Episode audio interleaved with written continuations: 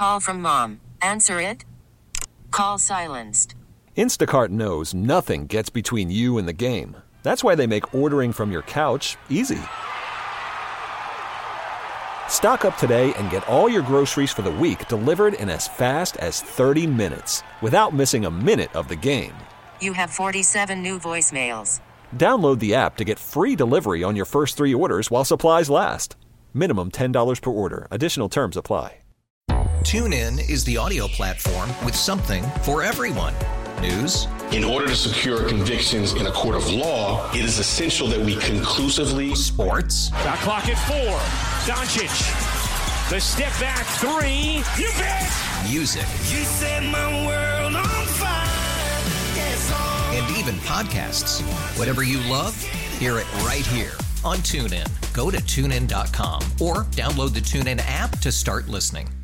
Straight up with no chaser. You're in the sports bar with Danger and Battaglia on the sports leader 95.7 FM and AM 950 The Fan, Rochester. Always great when we can catch up with the host of the Locked On Bills podcast, co host of the Locked On NFL Scouting podcast, Joe Marino, joining us in the sports bar. Joe, uh, thanks for making some time for us here as, as we know how busy this time of year specifically is for you as you're evaluating all the prospects. And we certainly want to talk about what could be ahead for the Buffalo Bills here in less than two weeks. But I wanted to more, more than anything get a sense for how you think this first round could lay out early on with all of the quarterback prospects and teams in need of quarterback. How do you think the board looks by the time that it gets to the 27th pick, assuming that the Bills are still there at 27? Well, uh, thanks for having me on, guys. It's good to be with you. And I'll tell you what, Bills fans should be hoping for all the quarterbacks to be coming off the board, all five of them, if possible. Uh, that would obviously push some meaningful talent down the board for the Buffalo Bills. But yeah, I think that's the story this year with the draft, which is different from last year, where we didn't get a quarterback until uh, the, the Steelers. What was that around pick 20? They picked Kenny Pickett. This time around, uh, I think you're going to see quarterbacks with the first two picks uh, potentially a trade up to number three, another quarterback at four. I mean, you could see for the first time in the history of the league, four quarterbacks going with the first four picks. And so that's going to dominate the early conversation with this draft. And obviously, that's helpful for the Buffalo Bills to push some of that talent down because we know they're not the quarterback market. Yeah, as far as, and, certainly a lot of Bills fans uh, would like to see a receiver, and you're, you're, thinking the Bills maybe on day one or day two, but uh, linebacker is a need. So, two part question, Joe. Um, do you believe that actually, whether it's Dodson or Spector or maybe Bernard, what are the chances that the Bills actually have the answer right now on the roster as far as a replacement for Edmunds? And then, part two, um, 27, if it's Campbell, does that uh, feel right to you, or do you wait and perhaps get somebody later and, and some better value? Your thoughts on how the Bills should replace Edmunds?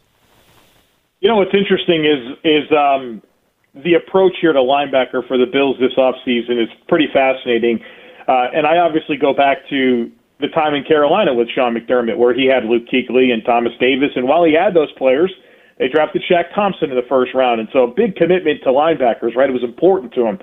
And then it gets to Buffalo, they find Matt Milano, they they trade up for Tremaine Edmunds, and you feel like they got their pair of linebackers to move forward with. And then here they are, they draft, developed, and did everything but re-sign Tremaine Edmunds, who kind of came became the players I I figured they would want them want for him to have become. Maybe it just came down to dollars, and you know the eighteen million dollars a season for Chicago uh, was was more than the Bills could pay him. Uh, but since Tremaine left, the Bills have done nothing, literally nothing at right. linebacker. And, and maybe maybe that's a signal to us that well they made this decision last year when they picked Terrel Bernard in the third round. Uh, because I mean, not even not even a depth move, literally nothing at linebacker, um, and they haven't really been active in terms of hosting them for 30 visits. Right? I've I've tr- tracked that as best as I can, and unless we just weren't made aware of it, they haven't had any of these linebackers in for a visit. And I surely think if you're going to draft one in the first round and uh, you know, make them the quarterback of your defense that you would want to spend all the time that you can with that player. And so, um, as much as I think it is the biggest hole on this roster, I think very clearly the biggest hole on the roster, the approach here has been really kind of confusing to me to really believe that this is the direction that the Bills will go. Now, I will tell you, if they do go with a linebacker in the first round, uh, I'd want it to be Jack Campbell from Iowa. Uh, maybe ideally you could trade back a little bit and still get him. I don't know uh, if there's going to be teams with a whole lot of appetite to move back into the first round, that could kind of make some things challenging there. But you know, if you if you scout Jack Campbell from Iowa and say this is our guy, this is the right player to be the Mike linebacker for our defense, I don't think you have any hesitation about picking him at 27. And look,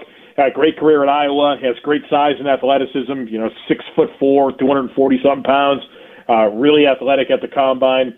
Uh, was consensus All American this past year, two time defensive MVP at Iowa. Uh, won the Coaches Appreciation Awards. He's very accomplished in the classroom. He's training with Luke Kuechly. Right, there's a lot of reasons to believe that the Bills will be in on him, and, and Sean McDermott has openly talked about the Iowa program as one that he likes, and that um, it really prepares players well for the next level. So there's a lot of reasons to believe that this would be the type of player the Bills would be in on, but their behavior to this point uh, has made it a little bit challenging for me to really believe predictably that this is what's going to happen. Joe Marino of the uh, Locked On Bills podcast, our guest here in the Sports Bar, talking Buffalo Bills NFL draft. Um, okay, so Joe, it, we haven't seen them do anything. So if you are somebody of the camp that would believe that they like what they have in Dodson and Bernard, let's focus in on Bernard because it was this time last year. I'm sure you were knee deep in, in scouting uh, the linebacker out of Baylor. What what do they have in Bernard, and, and is Bernard actually, in your opinion, somebody that could step up into the Tr- Tremaine Edmunds role in 2023? Well, going back to when the Bills made that pick, I think it was what number 89 in the third round last year. It was a pick that confused me at the time um, because I scouted Terrel Bernard at, at Baylor, and I saw a very athletic matchup linebacker, somebody that I thought would thrive in a pursuit style role, um, and and really more the Matt Milano player, right? Not not the Tremaine Edmunds Mike linebacker. And I thought to myself, well the one that's contract is up is Tremaine Edmunds. They have Milano signed, and so to, to me, Terrel Bernard was more suited to replace Matt Milano than Tremaine Edmunds. And now here we are, fast forward a year, and Tremaine Edmunds is not around, and uh, it looks like right now, at least if the Bills had to play a game tomorrow, it would be Bernard at linebacker in the middle and and Matt Milano at, at linebacker outside of him. And I think you know there's there's some appeal there because I think you have two very athletic linebackers, uh, guys that can really win in space and run and cover ground, but uh, as far as downhill ability, you know, I don't I don't really see that from Terrel Bernard. He's not a guy that uh, has this the the physicality or size or uh, really the block deconstruction skills to to really be a good downhill player as a Mike linebacker, especially in the Bills defense where it's only two linebackers on the field and their kind of penetration style and attack style up front, and that second level's job is to make the first level right. I mean, it's it's kind of a confusing transition to me.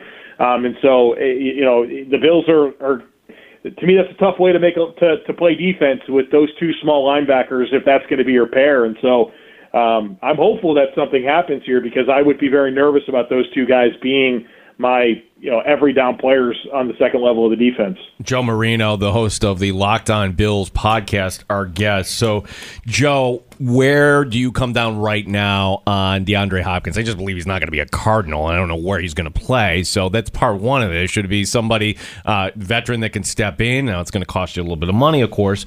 Um, but if the Bills go the route at pick twenty seven which receiver do you not only would think would be there, but perhaps more importantly uh, would, would complement the other receivers, uh, Diggs, Davis, Khalil Shakir? Who would be that uh, selection in your mind? Well, to me, the the obvious player in the first round, if you're going to go with a wide receiver, is Jackson Smith-Njigba out of Ohio State. I think he's the one that most people look at as the consensus first round receiver. And I have a lot of doubt that he makes it to pick 27 in yeah. the first round. And so um, that kind of turns your attention to the other options, and and that's where I look at the options and I see players I like. I like Jordan Addison. I like Zay Flowers. I I like those guys. I like Jalin Hyatt from Tennessee, but I don't know that they're ideally first round picks. I think they're more day two type players, and so. I think the Bills may be well served to wait on the receiver. That doesn't mean that I don't think it's a, an important need because I, I would love to see the Bills add add more wide receiver talent, but I don't know that if it's going to make sense at 27 because if you pick Jordan Addison or Zay Flowers at pick 27, I'm going to be wondering to myself, well, how much of that player could you wait and get in a Josh Downs out of North Carolina or a Marvin Mims out of Oklahoma or a Tyler Scott from Cincinnati later on? And, and the NFL has been very kind to teams that wait for wide receivers. If you think about some of the best receivers in the game, they're all day two picks, whether that's Tee Higgins or Deebo Samuel or uh, A.J. Brown or, or D.K. Metcalf, Terry McLaurin. These are all day two picks. And I think the Bills, if they can't get Jackson Smith-Njigba in the first round, waiting for the receiver uh, is the right play in my mind. Even though, look, we could recognize it as an important need, but the draft's about value. I think the Bills will be well served to wait on that receiver to day two. You know, along those lines, Joe, you know, we see the receiver market and it does what it does. And, and you know, the running back market has been very soft here this offseason. You've got a lot of good running backs that are still out there, running backs that want out of their current deal or want to get away from their team. And, and you've got Bijan Robinson there, who everybody believes is, is a first round talent, yet will he be in the first round? Will he? Will somebody take him in the first round? And I've seen some mocks that have the Bills taking Robinson. I, I don't believe that the Bills would invest a first round pick at running back, but will there be a team that? I don't want to say inherits that problem. You're you're going to get a talent, but you're also going to have to worry about taking care of that running back down the road in five years. I think there's absolutely no doubt in my mind that Bijan Robinson's a first round pick and he's gone before the Bills pick at number 27. This is an absolutely special talent. And I'm not a big first round running back guy. That's not me at all. But I recognize what Bijan Robinson brings to the table as a do everything back, uh, with the right type of makeup to, to be a focal point of an offense in the NFL. And, you know, it's, it's one of those deals where, I mean, Josh Jacobs was the 25th pick in the draft. Najee Harris is the 25th pick. Uh, Travis Etienne was what 24 or something like that. There's no way that Bijan Robinson's not getting picked much higher than that. And I think there's plenty of teams along the way that make sense. Whether it's Atlanta, who's picking in the top 10, you look at Philly, who's got a couple of first round picks, Detroit's got a couple of first round picks. All of those destinations make a lot of sense to me, and, and there's others as well. I just, this is too good of a talent. This is a top three player in this class uh, regardless of position. Someone's going to pick him, and somebody should pick him. Joe, I, I, running another scenario by you here, and, and, and, to do that, I'm going to back up to last year because one thing that was talked about in uh, the spring practice is uh, the Bills want to run more 12 personnel, and we get out to training camp, and they brought in OJ Howard, and then you realize real quick, oh, yeah, that's not going to work out, and, and, it never quite happened. So everything that we read and we hear from you, there, are tight ends here in, in this draft, certainly, and if if the Bills are picking at 27 and say a Mayer or a Kincaid uh, falls to 27. Is that a good pick? Is that a luxury pick? Do you see the Bills actually at some point running more two tight end formations? Well, I got burned on this last year too. You know, I, when the Bills promoted Ken Dorsey and, and brought in Mike Shula, I thought to myself, well, those guys were together at Carolina. When they were in Carolina, they had Jeremy Shockey and Greg Olsen. Twelve personnel was definitely a thing. And they signed OJ Howard, and I'm like, okay, this is going to happen, and then it, it didn't. And I wonder how much of that is just because OJ Howard didn't pan out. You know, if that was truly what they wanted to do, and maybe this year they they come back around and look at the opportunity to get another tight end to really pair with Dawson Knox to do this. Um, so if they're really going to embrace 12 personnel, I, I could I could talk myself into this being a really good idea um, to diversify your offense and um, and get more big people on the field, which I think will help their run game. You know, I, I recently studied Gabriel Davis and I was surprised how often they used him as an insert blocker, kind of like a, a number two tight end at so many different reps, and I thought that was really challenging for him. And so I think there's a number of ways where this could make sense. Um, but here's the deal: I mean, if the Bills pick a, a tight end at number 27 and he plays 35% of the offensive snaps and catches 20 or 25 passes, is that going to be enough, right? Are we going to be having conversations next year at this time? Well, you know, the Bills didn't get the value out of their first round pick because he, he caught 25 passes. I mean, the Bills have been very reluctant with Josh Allen at quarterback to throw the football frequently with tight ends. I mean, they don't get the one that they're paying $14 million a year involved enough in Dawson Knox. So now we're going to double down and add another guy with a premium asset and and and live in a world where where we expect the tight end usage to go up. I, I have my questions about that. Um, and so uh, I, I love the idea. I really do. I, I, I love it. But is there a path for this really being an opportunity for them to maximize that investment? The Bills have been targeting tight ends very, very infrequently over the last three years. And, and unless there's going to be a real change in, in what they want to do, I, I have questions if that's uh, the right way to maximize this pick.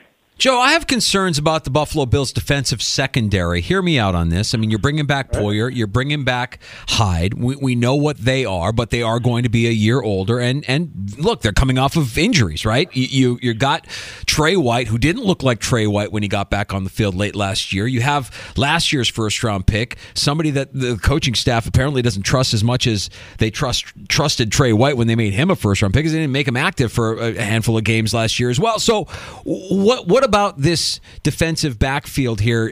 Am I out of my mind? Should I be nervous? Is there is there something to expect here in the coming weeks that we could see the Buffalo Bills do to, to bolster their corners, or or, or am I just a, a paranoid?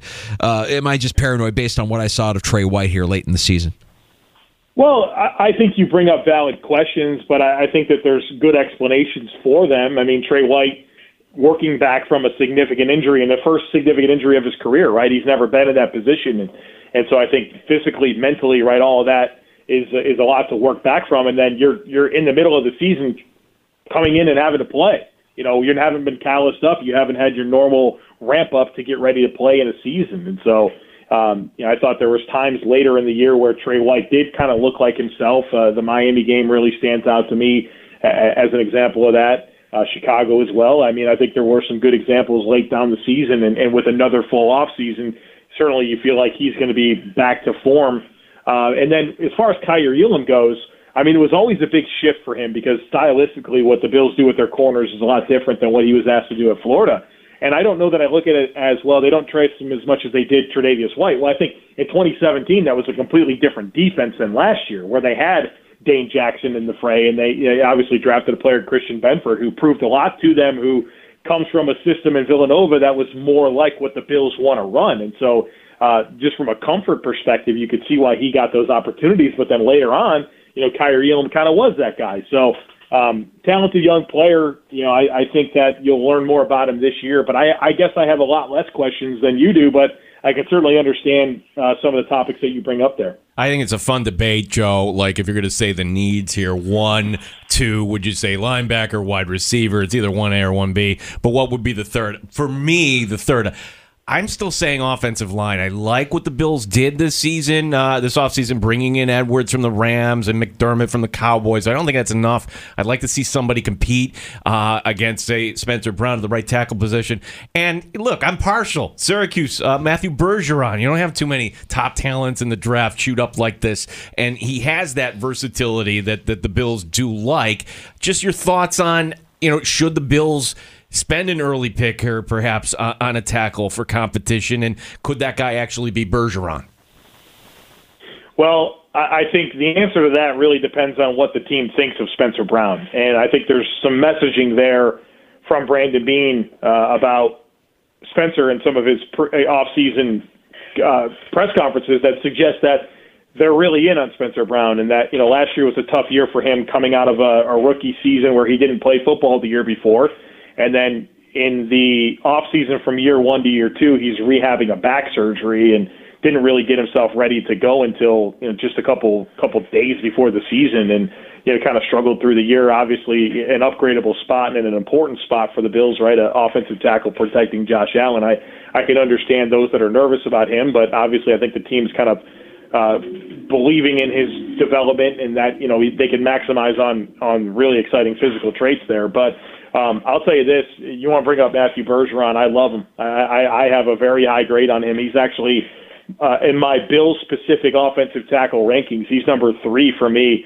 Uh, behind Broderick Jones and Paris Johnson, I, I think Bergeron is is is a real stud. I mean, I love the balance that he plays with. Um, he's physical, he's athletic, just a very natural feel for angles. I think he's a real, are going to be a really solid pro for a long time. And so um, I, I think he could come in and upgrade for Spencer Brown. I'm just not sure that the Bills are ready to um, to pull back on Spencer as their guy at right tackle.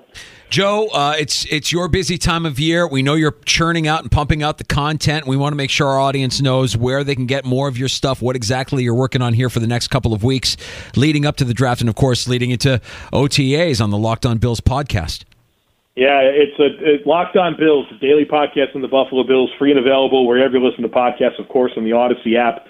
Um, we, we crank out episodes every day. We talk Bills football all year long, so that's going on. And then uh, if you're looking for more of my league-wide opinions, I have the Locked On NFL Scouting podcast, which is um, team building. We talk team building across the entire league, and so plenty of daily content coming from me if you're interested.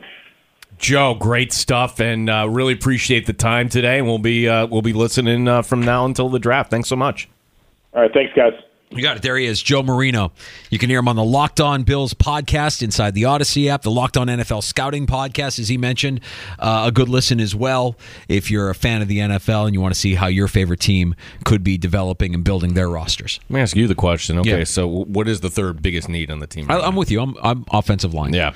I my concern. I feel like I'm paranoid about the defensive backfield for the Buffalo Bills. Uh, you know, like the paranoia in me is like I I can't come around on on Tre White based on what I saw late last year, and I know he's coming back from an injury, and I know he didn't get the reps early on, but he just didn't look like the same player at all. Here's my theory on this. Ready? They brought in Rapp, and Rapp, I know Pro Football Focus, whatever, da da da. He, he got good grades last year. Okay, wasn't the, the market for I like the Rapp signing. So, what Rapp does is it allows Christian Benford to stay at corner. That if if if you what we're saying is like, oh gosh, if it, if it's bad for Tre'Davious White, could Christian Benford actually take another step? Because to me, Christian Benford was good last year. What if he takes another step? Then why would you put him at safety? You would want him at corner, right? Well, I, that, that's that's what's going to be interesting when we get to uh, training camp here later this summer to just see how they actually deploy Benford, and and I think you know it's not uncommon to, to believe that it wouldn't be an uncommon belief that they're going to invest in the defensive backfield at some point in the draft as well. That they will draft a safety or they'll draft another corner. They should, yeah. in, in- late in the late rounds, and and they, they absolutely should. So I, I guess my concerns there start with the idea that you you're you've got Hyde, you've got Poyer. We love those players. We're emotionally invested in those players, and sometimes when we get that emotionally invested, we put our blinders up and forget to realize, like, yeah, they're up there. And yeah, Tre White, we love Tre White, but yeah, he did not look like the Tre White that we fell in love with late last season. There were a lot of bad penalties. There was a lack of physicality that I saw, J- just a lack of ability to mix it up the way you saw Tre White do it early in his career. And I really, really hope that he's not on the start of that down cycle, uh, the you know the life cycle of of a corner where you're not as physical as you used to be, even though you might have great technique. You just can't hang with wide receivers in the NFL anymore. Yeah, let's see. Because the ACL, I, I'm going to give him a pass on the last uh, six games last year. So, but it's certainly somebody that we want to watch here coming up. No question. All right, uh, coming up here in the Sports Bar, we're going to check in with Craig Hoffman, who is the host of the Hoffman Show on the Team 980.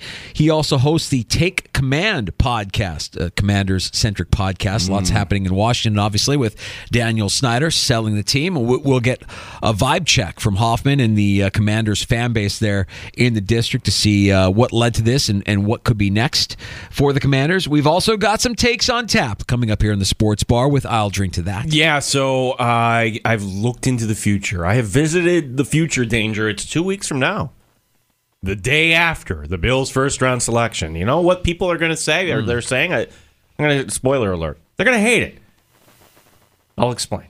Okay. And also, I've got, uh, I have a gut feeling danger. so oh, to that's going to be a problem. Yeah, yeah, I just got a gut feeling uh, Oh, on this on this commander's story. Like, what's going to be the next story that's going to happen? And I think we're all going to kind of just going to enjoy what's going to happen next. I'll explain. We've got a six pack of best bets to serve up next. Because you're in the uh, danger zone. I've got my favorite plays for tonight's uh, NBA playing tournament games, uh, some NHL action to share with you, and also some plays in Major League Baseball. We'll get to all of that and more with I'll Drink to That. It's next here in the Sports Bar. Danger and Battaglia on the fan Rochester. The NBA playoffs are here. The play in tournament wraps tonight. You can turn crossovers into cash with FanDuel. My Danger for FanDuel Sportsbook, official partner of 95.7 The Fan. Just visit fanduel.com slash Mike right now and place a $5 bet. You'll get an instant 150 bucks in bonus bets back, win or lose. And when you win on FanDuel, the safe, secure FanDuel Sportsbook app, you get paid instantly. No better place to bet all the playoff action than on America's number one sportsbook. Just go to fanduel.com slash Mike. Sign up to to get $150 in bonus bets when you bet your first five bucks. FanDuel, official sports betting partner of the NBA. 21 plus and physically present in New York. Bonus issued is non-withdrawable bonus bets. It expires seven days after receipt. Restrictions apply. See full terms at fanduel.com slash sportsbook. For help with a gambling problem, call 1-877-8-HOPE-NY or text HOPE-NY 467-369. Audacy has sports for every fan. Keep up with your favorite teams from across the country and get the inside scoop from experts. A-U-D-A-C-Y. Audacy. TuneIn is the audio platform with something for everyone. News. In order to secure convictions in a court of law, it is essential that we conclusively. Sports. Shot clock at four. Doncic. The step back three. You bet. Music. You set my world on fire. Yes. And even podcasts. Whatever you love, hear it right here on TuneIn. Go to tunein.com or download the TuneIn app to start listening. You could spend the weekend doing the same old whatever, or you could conquer the weekend in the all-new Hyundai Santa Fe. Visit HyundaiUSA.com for more details. Hyundai, there's joy in every journey. Today's episode is sponsored by Nerd NerdWallet's Smart Money Podcast. Get your head in the financial game with smart investing and budgeting tips straight from the nerds. NerdWallet's experts will set future you up for success with dependable, fact-based insights. No financial misinformation allowed. Learn how to save on your summer vacation, find your next credit card or loan for a big purchase, and invest in your next index fund. Make smarter decisions in 2024. Follow Nerd NerdWallet's Smart Money Podcast on your favorite podcast app.